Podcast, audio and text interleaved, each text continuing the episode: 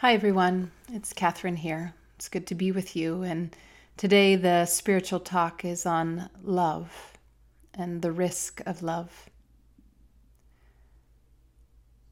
We could talk a long time about love and the best ways to experience it. But we're going to start with a quote by Mother Teresa.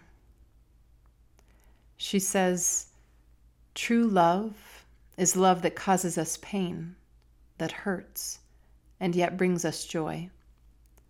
That is why we must pray to God and ask Him to give us the courage to love. We can see what Mother Teresa was able to accomplish and show us about the great love. She was able to love so many, especially the people that were rejected and dehumanized, by taking them in and giving them dignity. She took in those who were dying giving them the love that they so needed in order to go into another realm. There were people with so many different conditions that it was hard to be with them, see them, take care of them. And yet her mission was to take care of people who were dying and children who had been abandoned due to disabilities. We know what great love can do.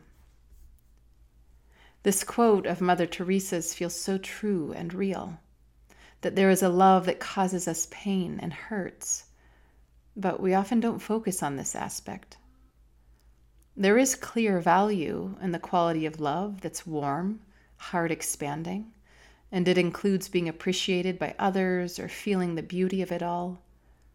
And there is value in the love that hurts. It's not either or. Why is there this association with love and the hurt that causes us pain. When we love, we make a decision to love, and we're not forced to love. When we decide to love, we take a risk. We take a risk that maybe the situation's not going to continue. We take a risk that it's not going to turn out how we wanted. We take a risk of being disappointed, a risk of being sad a risk of losing, a risk of change, a risk of death in a relationship, a risk of a situation ending. There's a risk in opening our hearts to love. And by love, we're talking about fully opening our hearts. There's always a risk. And a big part of that risk is the risk of being hurt. It might be a smaller discomfort, or sometimes it's a deep heartbreak. When we feel that heartbreak, there are ways to deal with it. If we think about Jesus and Mary, they are fully open. They let their hearts be pierced over and over. They let it happen, they feel it, transmute it. They let it happen, they feel it, they transform it. They take it in, let it happen, and transform it. It is exceptionally difficult to be vulnerable all the time to let it happen, to take it in and use it as a mode of transformation and heart opening. Much of the time, we close and protect our hearts, maybe for a day, for a month, for years, for a lifetime, depending on the intensity of the situation or relationship.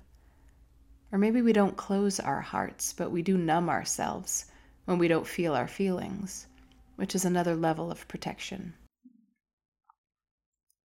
What Mother Teresa is talking about is not just the hurt, but also the joy that we can feel when we decide to open our heart again.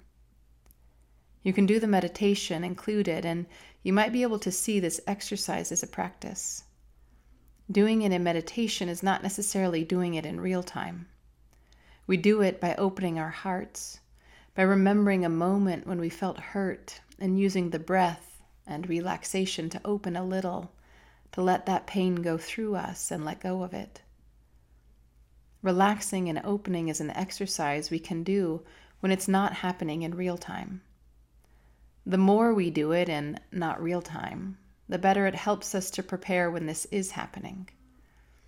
When we do guided meditations, the mind doesn't really differentiate between the guided meditation and what is really happening. It's an opportunity for us to practice the opening of the heart. It's what Mother Teresa is calling us to, saying we can pray to strengthen our heart, that we might have the courage to open our heart when it's closed. Courage comes from the heart, it's a quality of heart. Cor, the beginning of the word courage, is the Latin root for heart. It is not easy, and it's not a process we can force. It's not a process we can command, and it's not a process we can expect others to do. It's really our own, between us, with who we are in this life, between our ego, our defense mechanisms, and our soul. This is a work that is very individual to the person, and depending on what it is, it can take a lifetime or it can take a day.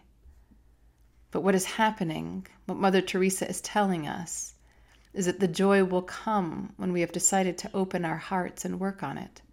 This is when the joy comes.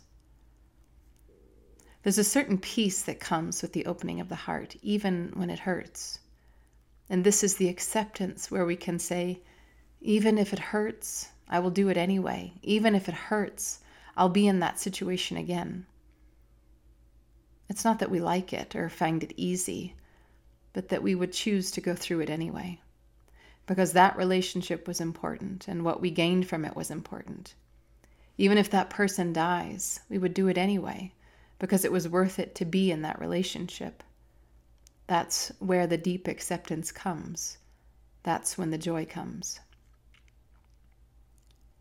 Jesus and Mary are for us the example of this over and over and over.